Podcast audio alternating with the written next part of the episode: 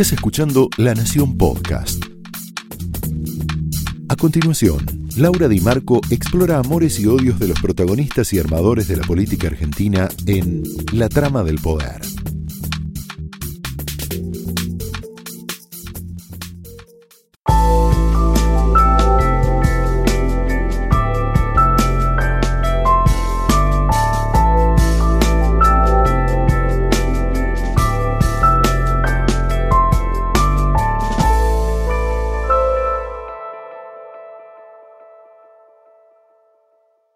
Hola, muy buenas noches. Bienvenidos a la trama, donde el protagonista de esta noche es la oposición y sus encrucijadas.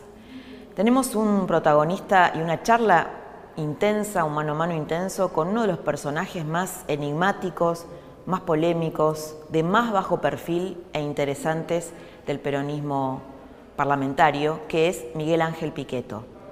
Miguel Ángel Piqueto tiene muchas facetas, es visto de diversas maneras. El, gobierno lo rescata como un. rescata su faceta republicana porque lo ayudó a, sancionar leyes fundamentales para su gobierno. De hecho, el peronismo federal que le encarna ayudó esta semana a eh, dar quórum a la sanción del, del presupuesto 2019. Para Cristina es una figura disruptiva, es un traidor, de eso hablamos también en el mano a mano que vas a ver en un rato, es un traidor y además cree que el peronismo federal está detrás de las investigaciones de Comodoro Pi, porque el peronismo como poder permanente ha nombrado a, la mayoría de los jueces federales que hoy están eh, en actividades. Y también por el hecho de que Cristina es, eh, es muy disruptiva para el peronismo porque es la eh, figura opositora con mayor intención de voto y de algún modo les, les pone un tapón a la emergencia de nuevos liderazgos en la eh, fuerza opositora. Esta semana el peronismo tuvo una nueva fragmentación, un grupo de, de, legisladores encabezados por Felipe Solá se fue del espacio de Sergio Massa. Sergio Massa quedó golpeado con esta nueva fuga que también implica una crisis en el espacio opositor. A la vez, hubo un nuevo round con, Hugo Moyano y un apoyo sorprendente de gran parte de la Iglesia argentina, de un episcopado también identificado con el peronismo, que Francisco, el Papa Francisco ha puesto en la primera línea, dándole una señal de apoyo a los Moyano, una misa en donde eh, bueno, un, obispo importante, el obispo de Luján, eh, bendijo de algún modo a, los Moyano, a los integrantes de la Cámpora. El peronismo ha dominado el tablero político de los últimos 70 años de la Argentina. no solo es una fuerza política, sino que es una emoción, un modo de ser. Está filtrado en muchos factores de poder de la Argentina. Muchos jueces se sienten identificados con el peronismo, parte de la iglesia, del empresariado, precisamente por su condición de poder permanente, de haber gobernado 28 de los 35 años después de la recuperación democrática, gran parte de la sociedad argentina ubica al partido de Perón, a la fuerza que creó Perón, como el gran responsable de los fracasos de la Argentina, culturales, económicos, políticos. Muchos demandan una autocrítica, por eso es disruptivo ver a Daniel Scioli en el acto del Día de la, del Día de la Lealtad junto a lo que podría pensarse como el peronismo del futuro. El peronismo no debería ser una autocrítica por los cuadernos K, por los el 30% de pobres, por la pérdida de la soberanía energética, por las fallas groseras en la corrupción y en la gestión de Cristina Kirchner y del peronismo de los últimos 12 años. Bueno, de eso también hablamos con Miguel Ángel Piqueto, que quiere ser candidato a presidente y que seguramente junto con el resto del peronismo va a hacer campaña con la economía. Estuvo Piqueto hace poco en el coloquio de IDEA, dejó una frase que es el adelantamiento de la campaña electoral, dijo algo así como Macri se propone como un piloto de tormentas, que este va a ser el eje de la campaña de Cambiemos, pero no sabe a dónde va. Macri se propone ser piloto de tormenta, pero no sabe a dónde va. El peronismo va a hacer campaña con la economía, mientras que Macri probablemente Cambiemos van a hacer campaña con la corrupción. ¿Puede hacer el peronismo campaña con la economía cuando gran parte de la sociedad percibe que los problemas económicos de hoy son en parte la hipoteca que estamos pagando de la era K. ¿Es posible eso? Cuando uno habla con los líderes del peronismo, percibe que el peronismo no está acostumbrado a estar en el llano. No está acostumbrado, le cuesta hacer oposición, oposición democrática. Por eso probablemente la gente de, masa no bajó el miércoles a dar quórum para tratar el presupuesto. La realidad es que el peronismo parece no haber hecho el duelo todavía de haber sido desalojado del poder.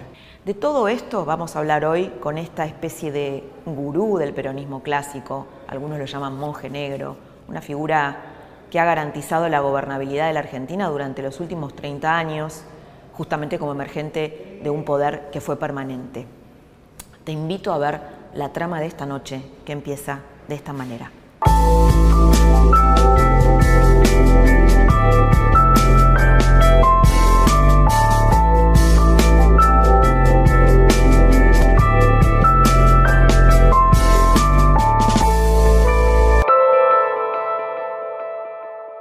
Senador Miguel Piqueto, bienvenido a la trama de esta noche. Estamos en un, en realidad, un escenario atípico y me imaginaba mientras estaba sentada acá cómo vive una persona como usted, un senador peronista, viendo la protesta en la calle, este momento donde se está debatiendo un presupuesto y hay una especie de manifestación eh, opositora afuera. ¿Cómo se vive eso? A ver, era, era previsible, casi diría anunciado, que hay sectores indudablemente reclamando, hay sectores de la izquierda más dura que que creen que en cada hecho como estos hay que provocar casi un, proceso insurreccional.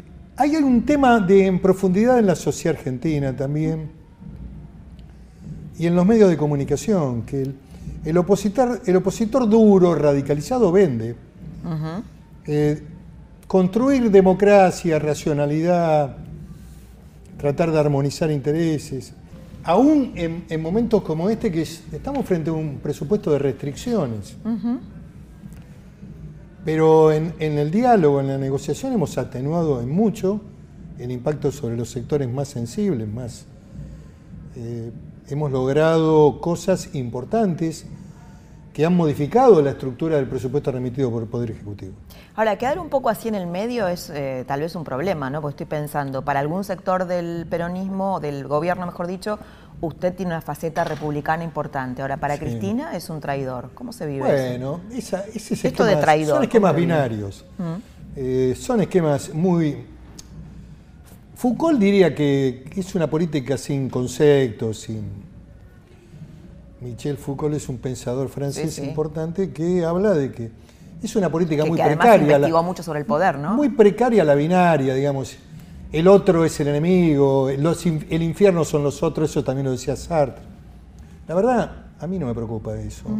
Ni tampoco me preocupan ese tipo de calificaciones. Hay gente en la política argentina que hace siempre las manifestaciones descalificando al otro. Yo trato de discutir un compacto de ideas, que me parece que es lo que puede jerarquizarnos como, como sociedad. Algunos lo usan desde el desprecio, eh, esta brecha, esta grieta, este, esta, construcción binaria nos, nos liquida, nos manda, nos manda la decadencia. ¿En lo personal o en lo político le, le hiero, le molesta que Cristina lo llame a traidor? En mi vida las emociones para mí son muy atenuadas. Y la verdad no me conmueven ni las redes, si no, la verdad, eh, no hubiera aprendido nada en mi larga experiencia política. Bueno, hay gente que no aprende nada, ¿no? hay gente que nunca va a aprender de nada, ni siquiera de la vida. pero bueno, eh, yo creo que, el paso del tiempo a uno le da elementos, también lógicamente la lectura, la formación, tratar de leer. El problema de la Argentina es que no se discuten ideas. Es todo muy precario y casi hay una reducción Discutir la problemática argentina no se puede limitar a un Twitter, al contenido en Twitter. Me parece que hay que poner un poquito de ideas en, la mesa eh, para tratar de proyectar un país eh, de cara a nuestros hijos, a, las nuevas generaciones. Ahora, Miguel, pensando un poco en esta mm. trama de hoy que vamos a tratar de entender qué pasa en el peronismo, que se ha fragmentado esta semana más todavía, eh, Cristina Kirchner es un problema para el peronismo, es más un problema para el peronismo que para Macri, en la medida en que ella es la opositora con mayor intención de voto? Bueno, es un dato de la realidad alimentado también por el gobierno. Digamos, lo que no se puede hacer política sin mirar la realidad. Es un dato todavía eh, existente en la vida política institucional de la Argentina. Hay un núcleo duro que la acompaña. Creo que es un núcleo hacia la baja en términos de proyección electoral de cara al 2019. Y creo que es el mejor escenario para el gobierno. A ver, Laura, es el mejor escenario para el gobierno. Durán Barba salió a decir eso, ¿no? bueno, Durán Barba en una especie de reportaje debate que tuvo conmigo en el diario Perfil, ratificó claramente que la intención del gobierno es discutir con Cristina. Es volver a estratificar la política en el 2015. Y hacerlo desde un eje también binario. Ellos son la honestidad y la transparencia y, y Cristina, el gobierno, el kirchnerismo es la corrupción.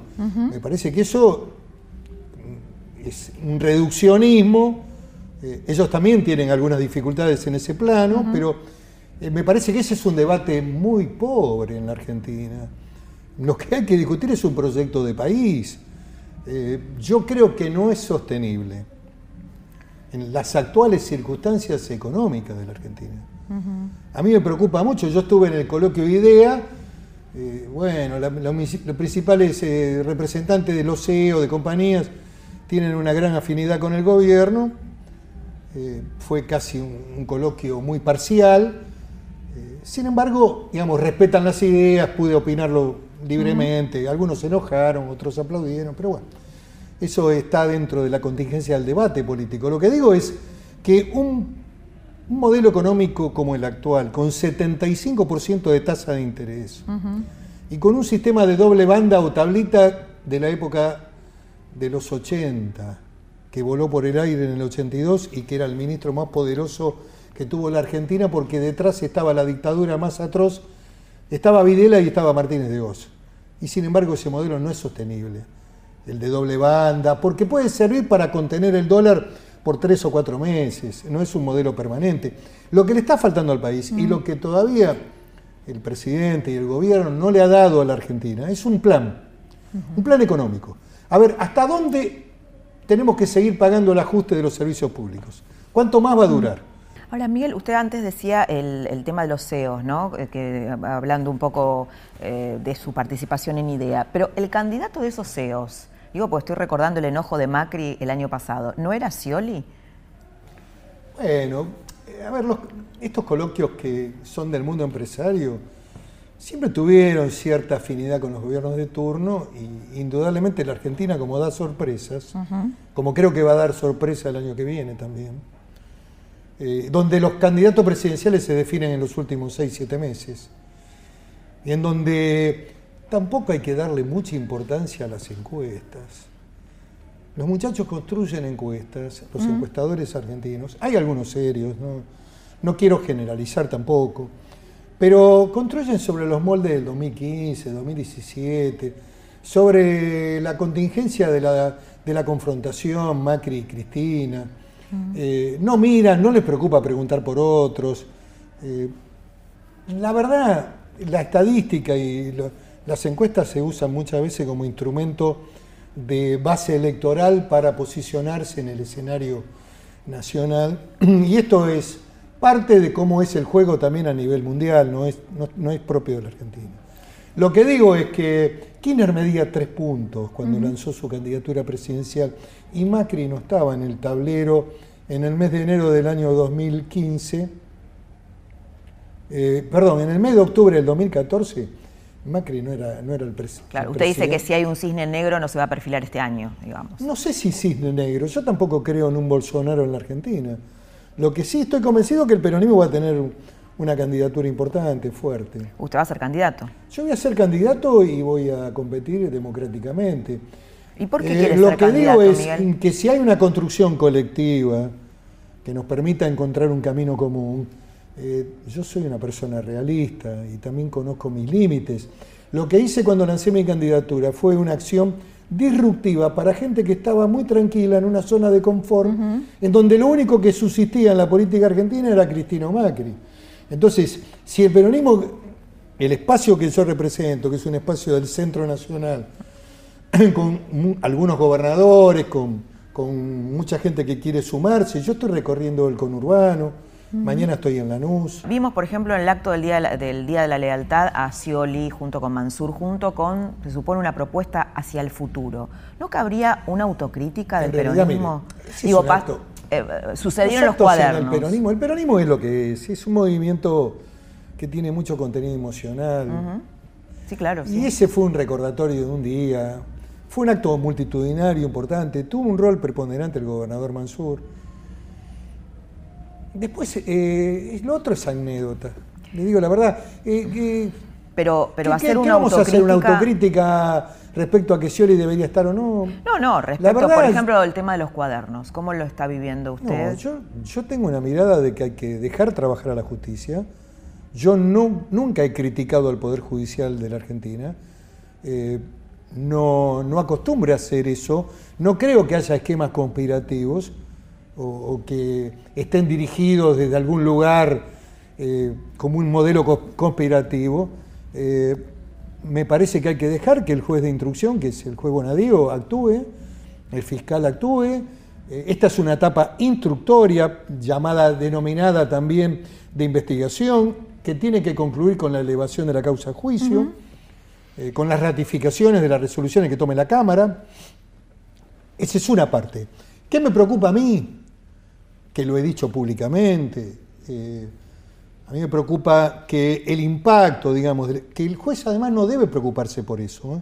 Ni nosotros le debemos trasladar al Poder Judicial problemáticas que son del gobierno, del Congreso, eh, de la continuidad de las empresas, de cómo se reformulan los directorios de las empresas con los directores cuestionados, cómo hacemos para salvaguardar que estas empresas sigan siendo nacionales. Hay muchas de importantes que dan mucho empleo en la Argentina. En fin, me preocupa más eso, siguiendo y analizando los modelos del Lavajato y del hermano Puliti, los efectos y consecuencias fueron devastadoras en términos de Producto Bruto, en términos de crecimiento, en términos de impacto sobre la obra pública y en términos de transnacionalización de esas empresas. Bueno, pero a la vez uno podría pensar, bueno, Para eso no es un las inversiones no venían también porque acá había que pagar coimas y porque el sistema estaba corrompido. Eh, a ver, esto no es eh, de ninguna manera lo que estoy sosteniendo, no es de ninguna manera justificar ningún hecho ligado a la corrupción. No, no, no entiendo. Lo que estoy sosteniendo es que hay que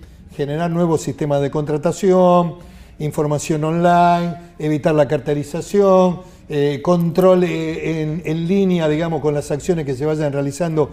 La auditoría POX es importante en la Argentina, pero tiene que haber un organismo, la SIGEN tiene que actuar en línea, en fin, hay que aumentar los controles y hay que hacer todo una nueva estructura de contrataciones del Estado, en donde además los actos del Estado después no puedan ser puestos en discusión eh, con un proceso de judicialización, porque de lo contrario, Laura, también hay un peligro para la, administración argentina. Hay que hacer una escuela de administradores públicos, de servidores públicos. El riesgo es la decadencia y la calidad de los representantes públicos y de los funcionarios. Bueno, pero a ver, yo voy, es lo que pasa con algunas instituciones que se van degradando y que después terminan los peores. No quiero hacer ejemplos. Sí, está bien, pero digo, a ver, voy a tratar de traducirle un poco lo que puede estar pensando una parte de la sociedad que está mirando esta entrevista. A ver, lo que piensa es, el peronismo gobernó durante, creo que 28 de los 35 años, ¿no? De la recuperación democrática, más o menos. Sí, a partir del 89 hemos gobernado de manera intermitente con la intervención 25 años en la provincia de Buenos Aires. La Argentina ha fracasado sistemáticamente en todos sus planes económicos, tiene corrupción, tiene 30% de pobres, perdió su soberanía energética. Bueno, una lista de, de, hechos negativos. De hechos negativos. la autocrítica no debería ser esa, ¿no? agrego algo más los últimos cuatro años no crecimos en el sector privado, hubo una economía casi cerrada. de intervención colectivista. Bueno, al estilo, eso no requeriría... Al estilo prosoviético de Kisilov, con CEPO, con intervención, con DEJAI, con crecimiento del sector público, con fuerte tensión. Porque la gente que no trabaja a algún lado va. Exacto. O va al subsidio o va al empleo público. Así que esto es lo que ha pasado. Digamos, asumimos esto y yo soy de los que cree que hay que hacer un debate profundo en esto, sin, sin que esto implique una autocrítica marxista para destruir todo, pero No, no, claro, no, hemos no. cometido errores. Yo creo que también hay que tener una visión ligada a la unidad nacional. Yo no creo en las teorías de la CLO, nunca estuve de acuerdo con ese De polarizar, ¿no? de la Hablamos polarización, de la que es la misma técnica y el mismo planteo que utiliza hoy Jaime Durán Barba y el gobierno para Sí, polarizar parece- con Cristina. Eh, digamos, incluso Jaime se definió, lo digo porque lo respeto, porque valoro su capacidad intelectual, se ha definido como un admirador de la CLO también. Puede le- releer ese reportaje. En el reportaje de perfil. ¿Y cómo se sintió en ese debate con Durán Barba? ¿No lo conocía o sí? Lo había visto en un evento em, que había organizado una fundación y que había conducido el, el periodista fallecido, que yo tenía un gran respeto, Julio Blanc. Julio Blanc. Eh, Lo vi, siempre valoré su, su intelecto, es un, un hombre formado. Mm. Ahora, Miguel, Jaime dijo Durán Barba ayer algo parecido a lo que dijo Garabano, que no es bueno que una expresidenta constitucional esté presa. ¿Usted A qué ver, piensa? no, no es bueno para un país en general, y si seguimos los ejemplos del mundo, vamos a darnos cuenta que la institución presidencial siempre se busca preservarla. Nixon cometió un sacrilegio de entrar en, el, en la sede demócrata del Partido Demócrata, la sede central, para infiltrarla y un hecho de espionaje político que le costó la carrera política. Sin embargo, a ver, eh, el presidente que fue- lo sustituyó inmediatamente le dictó un indulto. No estoy hablando de eso. Lo que digo que la Argentina va a empezar a cambiar cuando los expresidentes acompañen al presidente el 25 de mayo, cuando en un velatorio de un presidente estén todos juntos, cuando tengamos una cultura política diferente. Ahora bien, esto no justifica que alguno haya hecho o cometido un delito de corrupción. Lo que ocurre es que también en la Argentina hay una ampliación de la responsabilidad penal de los presidentes por ejecución de actos ilícitos de funcionarios de tercera o de segunda categoría. ¿Qué pasa? El presidente debería saber, eh, uni- el- la cadena de mandos, eh, el presidente es la cúspide, el ministro... A ver, Bueno, hay, hay los un principio de dicen- ampliación de responsabilidades y judicialización de los actos administrativos y también de los actos de gobierno. No, no, si usted eso me pregunta, claro, pero hay digo, algunas causas. Miguel, hay arrepentidos que dicen, empresarios, que los No, bolsos estaban no en la casa de Cristina, estoy- ¿no? estoy- este- Digo, la este incriminan directamente a Este ella. proceso tiene que ir a juicio oral, ahí es donde se va a desarrollar la prueba y que se haga con, con toda la, la legalidad. No, no voy a opinar sobre las cuestiones de fondo. Lo que digo es que hay casos, incluso, que hoy también le están tocando al actual presidente Macri, donde lo que se pone en discusión con denuncias sistemáticas y se coloca al Poder Judicial como un actor fundamental de la toma de decisiones políticas, eh, por ejemplo, no sé, deciden vender las acciones de las FJP con un marco normativo que la habilita. Denuncia penal contra el interventor, de, digamos, el titular del ANSES, denuncia penal contra Macri, denuncia... A ver, este esquema es circular, permanente. A ver, hay actos de gobierno. Usted me podrá decir, el acto de dólar futuro para mí es un acto de gobierno. El memorándum de Irán es un acto de gobierno. Y sin perjuicio de que puede tener una mirada crítica desde el punto de vista del cambio de una política Claro, pero internacional. recaudar, ¿Qué quiero decir? recaudar coimas de los concesionarios del No, no, Estado no es un acto es de un gobierno. hecho- ese es un hecho que hay que investigar, eh, Laura. Estoy diciendo que hay decisiones de gobierno que hoy este mismo gobierno Ujú, está las siendo víctima Sí, sí. del accionar de denunciantes permanentes. Entonces, cuando el presidente tiene 40 o 50 causas, como creo que hoy tiene Macri, Sí, sí. en el Poder Judicial, y la señora presidenta tiene, no sé, 10 o 12 causas, y el anterior presidente que gobernó la Argentina hace 20 años atrás todavía tiene causas, creo que hay un problema estructural. Yo, sinceramente, si usted me apura, yo revisaría cuál es la jurisdicción competente de un presidente. Si usted me, me pregunta qué haría, algún día yo cambiaría el proceso judicial y colocaría al presidente bajo la jurisdicción de la Corte. La Corte puede juzgar al presidente o a un expresidente, pero esta es una idea Sí, sí, sí, personal. sí. Es una idea personal. Ahora, yo entiendo lo que plantea a nivel Lo que digo es que un técnico. presidente no puede estar eh, en jaque por un fiscal de primera instancia. Ahora, Eh, la- la- mucha gente de afuera dice el peronismo la está protegiendo a Cristina porque no impulsa su desarrollo. No, lo que estamos defendiendo es el Estado de Derecho y el debido proceso en la Argentina, donde la libertad es la regla. Laura, ¿y hoy es, ella o, o él es presidente Menem o Juan Pérez? La libertad en el proceso es la regla. En los estados modernos, civilizados, que tienen una evolución jurídica, la libertad es la regla. Si no hay riesgo de fuga, ni posibilidad de entorpecer, entorpecer la investigación, la persona espera en libertad el proceso. Y cuando, cuando comparece, tiene que, cuando inicia el juicio oral, tiene que comparecer, tiene que asistir, y cuando haya condena, tiene que ir presa, si es que tiene condena. Esta, esta, es la regla en el debido proceso legal argentino. A algunos no les gusta, algunos quieren una justicia anticipada con prisión preventiva. La opinión que tengo no es de ahora, ¿eh? ni tiene que ver con Cristina Fernández de Kirchner. Políticamente yo estoy en la vereda de enfrente. Yo creo que para el país sería muy negativo. Eh, no es personal el, tema mío. No, no, no, queda claro. Tengo una visión de la política. Creo que Sería negativo volver, cosa, volver, volver hacia atrás. Eh, que la alternativa en la Argentina sea nuevamente la señora. Ah, ok. Con la cámpora al lado. Eh, con algunos personajes que la, la tu- la tuvieron al lado durante. y que haya un espíritu de revancha y que haya un plan. Me parece muy negativo. ¿Qué, ¿Es negativo que vuelva o que vaya presa? ¿Qué es lo negativo? No, eh, no, yo creo que no debe ir presa hasta que no haya una sentencia firme, Mm, bien. en donde la vía del recurso se agote. Esto lo dice la Corte, no lo digo yo. A ver, eh, si, si los periodistas que informan analizarían un poco la cuestión jurídica. El Sí, sí, lo que pasa es que hay miradas un periodista distintas, ¿no? importante, de un diario importante, pone, eh, hay que ver si Pichetto va a cumplir con la palabra. Lo que ha habido es una ratificación, eh, ha habido una, una decisión de que la Cámara de Casación en el caso Menem. ¿Usted sabe que Menem todavía no tiene ningún pedido de desafuero? ¿Por Y ta- qué? ¿Sabe También por es cierto que es una justicia tan lenta que Bueno, finalmente... Bueno, bueno, bueno, acortemos Claro. los plazos, trabajemos en reformas más estructurales, ningún proceso en función de, de los tratados internacionales incorporados a la Constitución podría durar más de dos años. Tampoco, tampoco es bueno para un imputado estar en la incertidumbre 20 años, 23 años. Es una justicia... Claro, lo que pasa es que después el fallo aludió a, los tiempos de la justicia Es que, la propia es que es justicia lógico, generó. 23 años. El hecho ocurrió hace 23 años.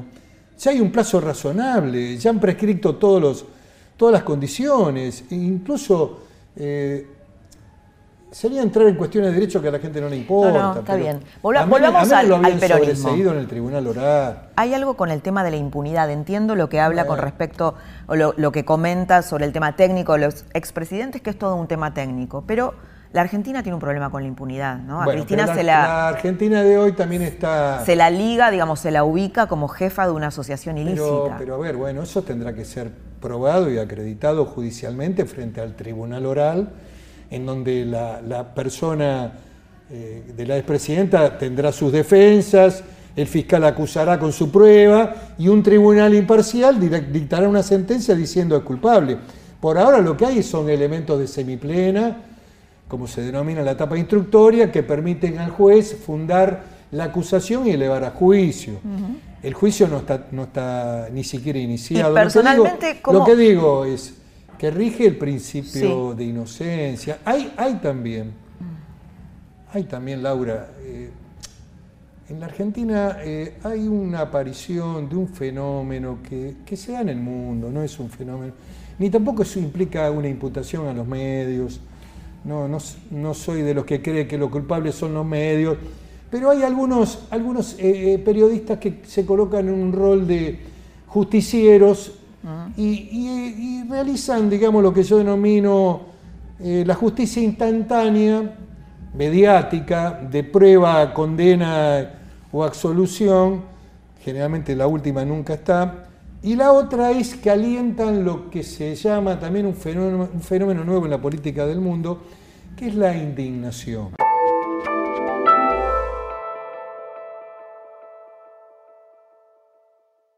¿Cómo, vio el- ¿Cómo ve el tema Moyano y la defensa o la conexión, la defensa, sí, que hizo la iglesia de los Moyanos? Yo no tengo esa visión. Yo creo que la iglesia está en un compromiso muy fuerte, tiene una inspiración que es la del, la del Papa, ligado a los sectores más humildes, le preocupa el rumbo económico, le preocupa el aumento de la pobreza. Eh, yo no lo veo esto como una defensa digamos, de, un dirigente determinado. Lo que a mí me preocupa también, y eso lo dije también en el coloquio, eh, si abrimos la puerta mm, del infierno, abrámosla para todos. Si queremos analizar cómo funciona el mundo del fútbol, analicémoslo. Relaciones barra brava, directivos, no es un hecho nuevo. Como tampoco es un hecho nuevo. como tampoco es un hecho nuevo. No es de un sector, pero digo, es lógico, es, lógico que en un país eh, un sindicalista esté 40 años, 30 años en el poder y además procesos de, sea empresario. Pero a ver, eh, yo no voy a opinar sobre organizaciones de trabajadores que, que, son los que se autodefinen. Me parece que sería de mi parte eh, poco, poco razonable si los trabajadores lo han elegido, tendrá virtudes. Hay un sistema que funciona que se supone que es democrático, que habrá que ampliar más la base democrática, bueno, y que a lo mejor en algún momento tendrá que fijar límites a los... A los bueno, pero eso, eso lo tendrán que decidir. yo, le, le, cuento, digo, ese sindicalismo, el de Moyano, tiene un 80% de imagen negativa en la gente, ¿no? No, en los trabajadores de su gremio, que han sido uno de los gremios que siempre han tenido la mayor eh, remuneración en términos porcentuales de la Argentina. en las discusiones salariales, el gremio de, camioneros es uno de los más potentes. Siempre tiene... No, no, me refiero en la sociedad, ¿no? Tiene, son sindicalistas con muy, muy mala imagen. hay, una visión también construida de está ligada indudablemente también a lo que hablaba recién, que es la generalización, el desprestigio, la, indignación. Lo que se pone en debate, Laura, es más profundo, se pone en debate los sistemas de mediación en la Argentina. Eh, si todo es malo, si todo es negativo y todo, todo no sirve, en realidad entramos a jugar en un esquema casi más nihilista que otra cosa. Este es el, el problema. ¿Y sabe cuál es el? Un joven profesional que se recibe en una universidad argentina va a pensar muy bien en iniciar una carrera dentro de lo público. A lo público van a ir aquellos que no tengan nada para perder, seguramente algunos que piensan que pueden delinquir, y va a ir lo peor de lo peor, y la decadencia argentina se va a seguir consolidando. Y, lo mismo que los que atacan la política, la visión que tienen algunos. Bueno, ahí coincide con mucha gente de Cambiemos, ¿eh? que piensan esto que usted dice también. Bueno, también, pero ellos no han eso no alienta en una visión eh, ligada más a, consolidar la vida de los partidos políticos.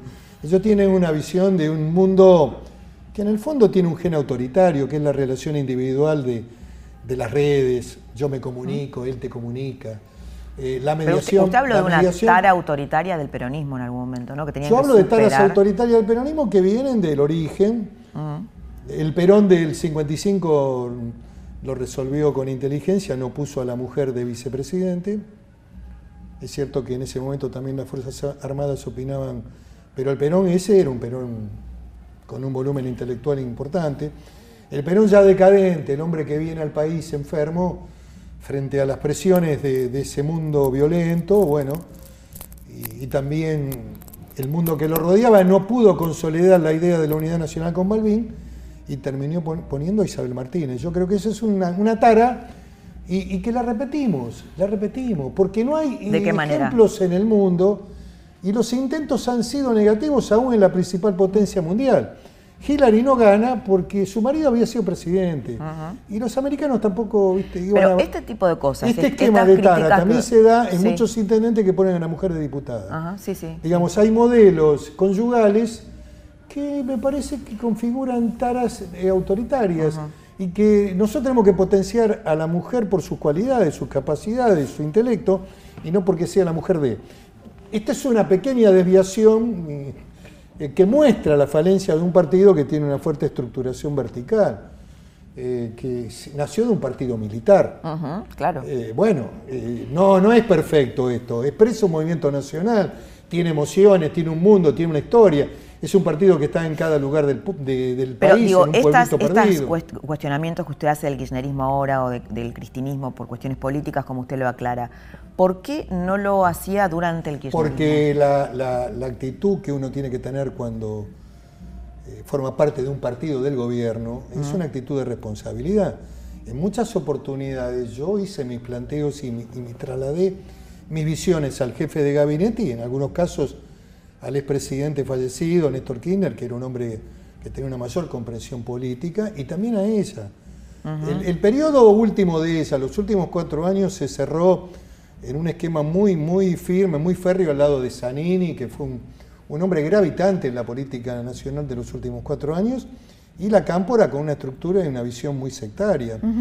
Lo que quiero decir que aún eh, en ese escenario, en donde hubo temas de debate como la 125, que nosotros fuimos a pedir que hubiera una posibilidad de negociación en el ámbito del Senado, yo creo que esa noche con el 40% de tope yo sacaba la ley y no hubiera habido una derrota, y se lo planteé a ella a la última hora, hablé con ella. Ahora, ¿cuál es la diferencia que tiene un peronista en términos de la responsabilidad del, del gobierno. Tiene que, ahí es donde entra lo que llama Mac Weber la ética de la responsabilidad de las convicciones. Eh, cuando uno está en el poder tiene que funcionar en línea con el gobierno. Algunas cosas no le pueden gustar, hay que apretarse la nariz y, y, votar al final. Cuando se agotó el debate, se agotó. Y en general hay que tratar que esa discusión y ese debate no se dé para afuera. Ahora, cuando usted, por ejemplo, ve cosas como cuestionamientos como Lilita Carrió o los radicales. No, no, las concibo, no entran en mi cabeza, tengo otra lógica. A ver, eh, tampoco la ataco a Carrió porque yo reconozco en Carrió que ha tenido una trayectoria ligada a una acción pública fuertemente de denuncia, de ser una crítica, de ser una voz importante de nivel ético. Yo eso no lo discuto. Lo que digo es que puesta en un engranaje de gobierno, es un elemento complejo. Eh, para el presidente, que muchas veces ve cómo desde, desde, adentro mismo de la estructura de Cambiemos hay voces que le cuestionan eh, su liderazgo, que ponen en duda su honestidad. Es muy complicado. Digo esto como un análisis político. Sí, sí, sí, de eso estamos eh, hablando, sí, sí. No, no, no estoy haciendo descalificaciones. De Ahora, estoy pensando también, por ejemplo, sin ser un desafío, el caso de María Eugenia Vidal tiene mejor imagen que el presidente y esas encuestas son difundidas. A ver, yo ¿Cómo las, eh, cómo analizo eso? con toda relatividad. Le, quiero decir algo, Laura, tengo un, buen, diálogo con la gobernadora, he hablado en varias oportunidades de, de política, de política institucional de visiones de, determinados hechos, como lo he hecho también con Larreta, al cual considero un político avisado y además un hombre dedicado, que, trabaja intensamente y que tiene mucho compromiso con la ciudad. Pero, a ver, eh, yo no creo eso. ¿Qué cosa? Yo creo que si al gobierno le va mal en lo económico-social, mm. y que el rumbo indudablemente es un rumbo muy complicado, porque no es sostenible un modelo de tasa de ni en el África más pobre, subsahariana, de países prácticamente inexistentes, con bajo nivel cultural, es sostenible una tasa de interés como esta. Mm. No es resistible ni para un comerciante, ni para una pyme, ni para un, empresario importante. Nadie puede bancar esto. Esto puede ser tres meses, cuatro meses, salir de la coyuntura, frenar el dólar. Bueno, intentémoslo, pero esto no es viable. Acá hay que poner un plan un plan, un ministro de Economía que tenga eh, solvencia, que puedan explicarle, que le digan a la gente a dónde vamos. A ver, ¿hasta cuándo van a seguir los ajustes de luz, gas y agua? ¿Hasta cuándo? ¿Cuánto tiempo más la gente va a recibir tarifazo de 30, de 40, de 50% cada 3, 4 meses? ¿Hasta cuándo? ¿Cuándo se termina este esquema? ¿Cuál es la luz, la ventana que hay que mirar para decir, existe un futuro a esta política? E, esta, esta utopía del ajuste fiscal eh, lo lleva al fracaso y a la derrota electoral. No es viable. Eh, a ver, no es viable. Eh, no, están perdiendo el electorado de la clase media. Ahora le quieren cobrar de vuelta bienes personales a la clase media. Yo lo que digo es que el voto del año 2019, en octubre del 2019, va a estar imbuido fuertemente de lo económico. El peronismo va a hacer campaña, digamos, con, con el la economía. va a tratar de instalar su eje político, que es la corrupción y el peronismo la economía. Pero es que la economía va a gravitar porque el voto va a estar dado por el, lo que el hombre o la mujer perdió en términos de su poder adquisitivo. Si sigue esta política de ajuste feroz, donde ahora van a aumentar el agua al 30, al 40, donde los impuestos municipales aumentan un 40, en donde todo aumenta arriba de la inflación, donde el salario del trabajador es a la baja, indudablemente que aunque usted no lo quiera, ni yo lo quiera, aunque el gobierno intente construir otra realidad, el voto va a tener que ver con las necesidades y con lo que le pasó a la gente estos cuatro años.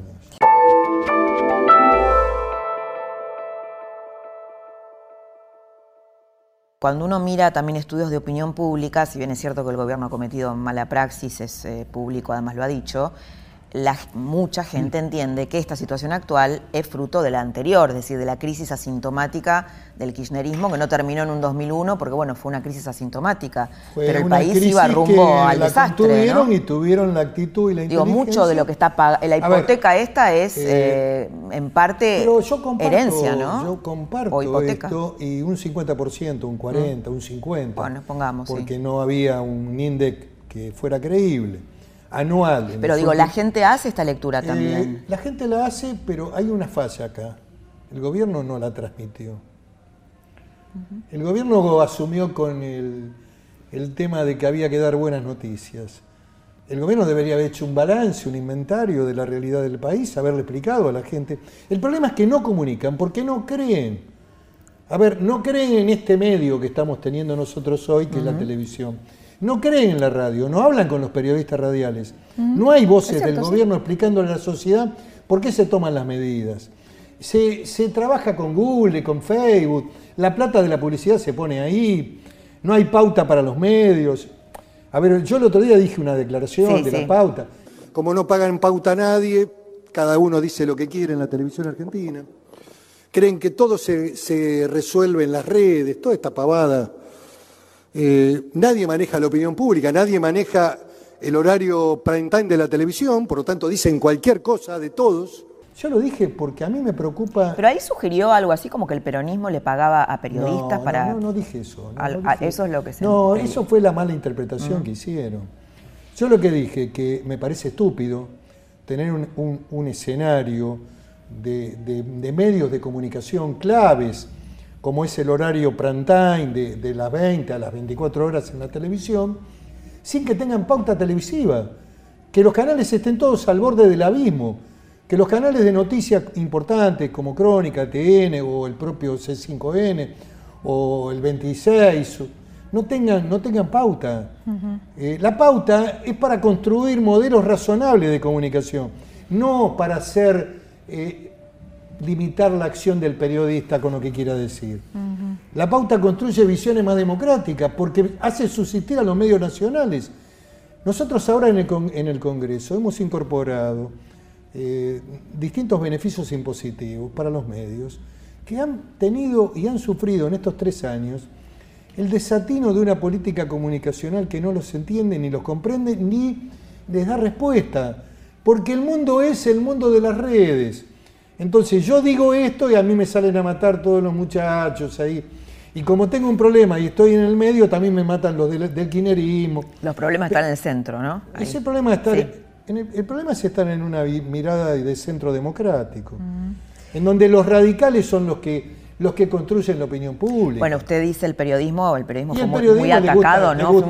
Le gusta, la confrontación, es todo bárbaro. Para ellos es todo bárbaro. Ahora, eh, construir instancias democráticas, perdurables, políticas de Estado en Argentina, que es lo que nos puede sacar de la decadencia y de la crisis y de la marginación, de la Argentina que yo llamo del conurbano, de las villas, 4.800 villas. Miguel, ¿se siente cómodo cuando se lo eh, califica como líder del peronismo racional? ¿Existe el peronismo racional? A mí el concepto racional no, no me gusta. Es un concepto también inventado por una parte del periodismo. Me parece una estupidez ese concepto. Eh, porque todos los actos humanos tienen que tener el eje de la racionalidad. ¿Dialoguista? Si impera la irracionalidad, estamos perdidos. Si, si lo que manda es la plaza esta, estamos perdidos, Laura. Estamos perdidos. ¿Y cómo si los que mandan son los violentos que tiran piedra, estamos liquidados como sociedad. No, digo, ¿cómo califica ese peronismo? Por ejemplo, el Diálogo, El mm. diálogo es la esencia de la democracia. La Argentina necesita de políticas de Estado. Hay que, hay que volver a recuperar las Fuerzas Armadas, unidad nacional. La Iglesia tiene que contribuir y, tiene que tener un espíritu también de grandeza para construir caminos de unidad nacional. Tenemos un territorio vacío como en la Patagonia, muy, muy, muy tentador. No a lo mejor en el año que viene, ni dentro de cinco años o diez, Pero el mundo es un mundo complejo. Tenemos petróleo, tenemos gas, tenemos oro, tenemos plata, está vaca muerta, está el desarrollo, tenemos el mar Atlántico. Cuando usted viene en un avión, si viene en un avión de, con baja altura a la noche, está todo iluminado el mar con flotas que vienen a invadir el mar Atlántico y se llevan toda nuestra riqueza. No tenemos la marina, no tenemos la prefectura, hace una tarea improba con sus elementos precarios. Ahora, Miguel, usted habla bueno, de, eh, ideas, ¿no? de debatir ideas, de construir consensos.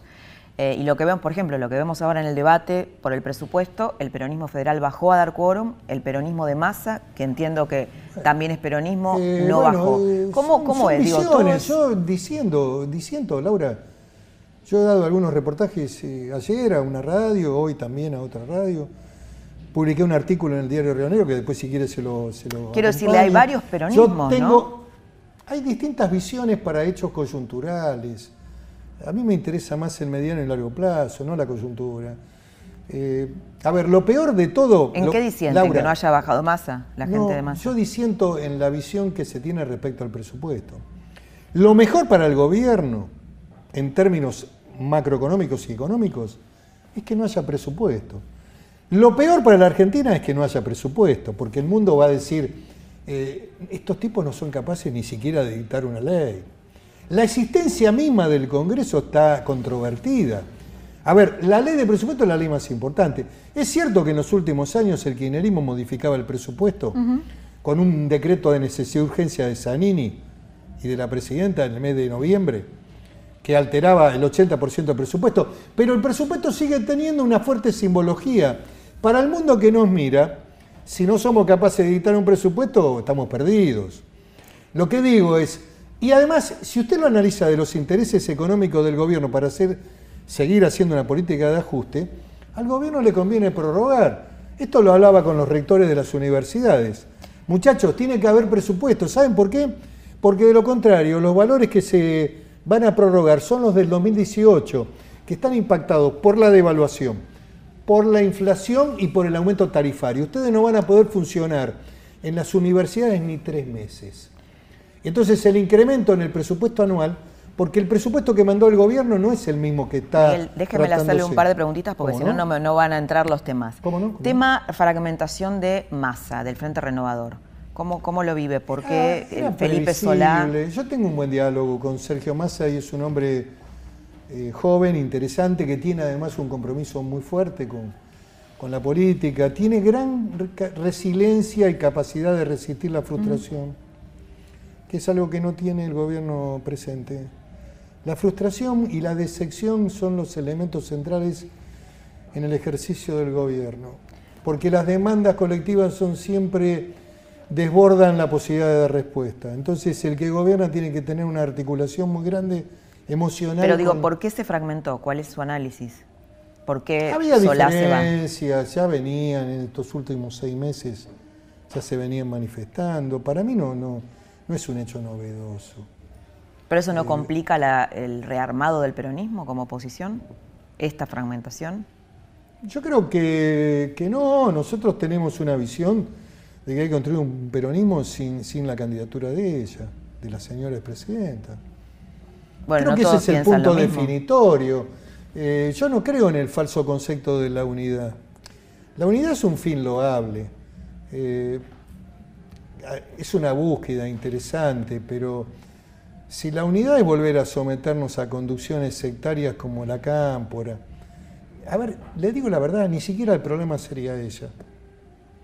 A ver, creo que con ella se podría hasta poder hablar, pero eh, dudo de que pueda... hablar? Sí, con Cristina se puede hablar. yo, no, yo, no, estoy hablando, pero lo que quiero decir, dudo de que pueda prescindir de esa estructura que la rodea, con lo cual repetir la experiencia... Y 12 años en la vida de la Argentina es un periodo muy largo, Laura. La gente no vota para atrás, no vuelve para atrás. La gente va a encontrar un camino de salida, no tenga dudas, en el año 2019.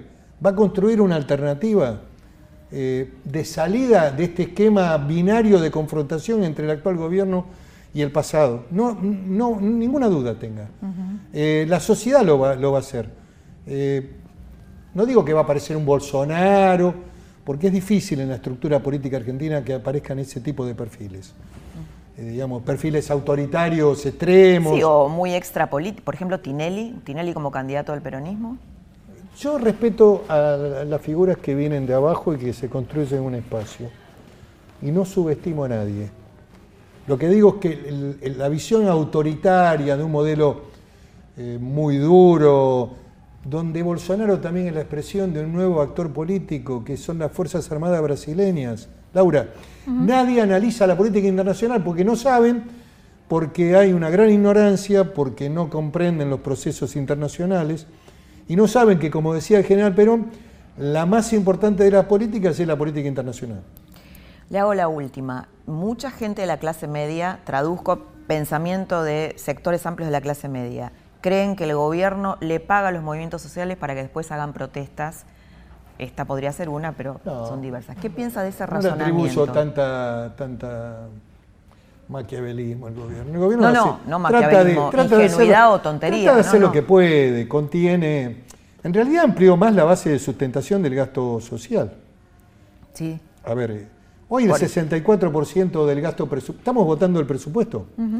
En realidad estamos discutiendo casi el 40% del presupuesto, porque el otro 60% se lo lleva a la seguridad social, jubilaciones, pensiones y el gasto a, movimientos sociales, cooperativas, a UH, todo este universo de un país eh, casi diría nórdico, escandinavo, que para sostener este modelo de seguridad social eh, tiene que tener un crecimiento de 5 o 6 puntos por año, porque hay que mantenerlo y porque yo creo que hay que ayudar a los pobres. Ahora, hay que tratar de generar un modelo productivo porque la gente tiene que trabajar, Laura.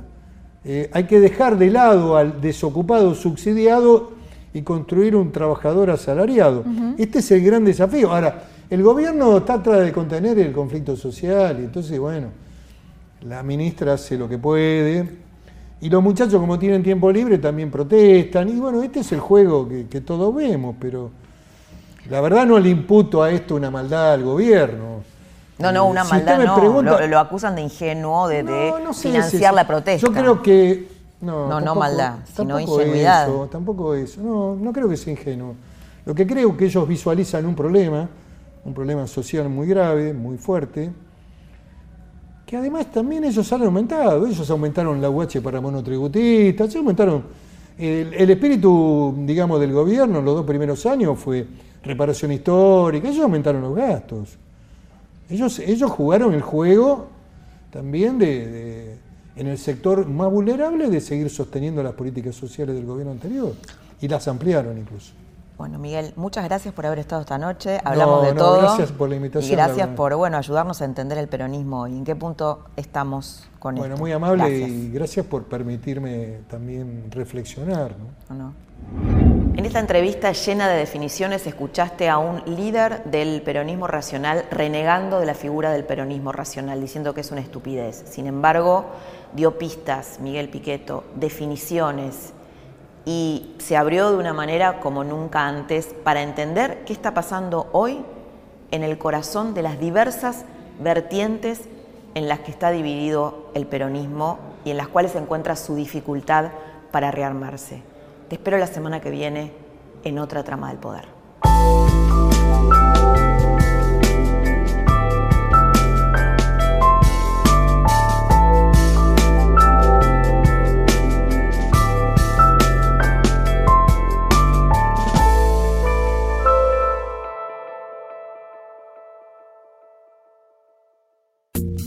Esto fue La Trama del Poder con Laura Di Marco un podcast exclusivo de La Nación. Escucha todos los programas de La Nación Podcast en www.lanacion.com.ar. Suscríbete para no perderte ningún episodio. Estamos en Spotify, Apple Podcast, Google Podcast y en tu reproductor de podcast favorito. Seguí escuchando La Nación Podcast.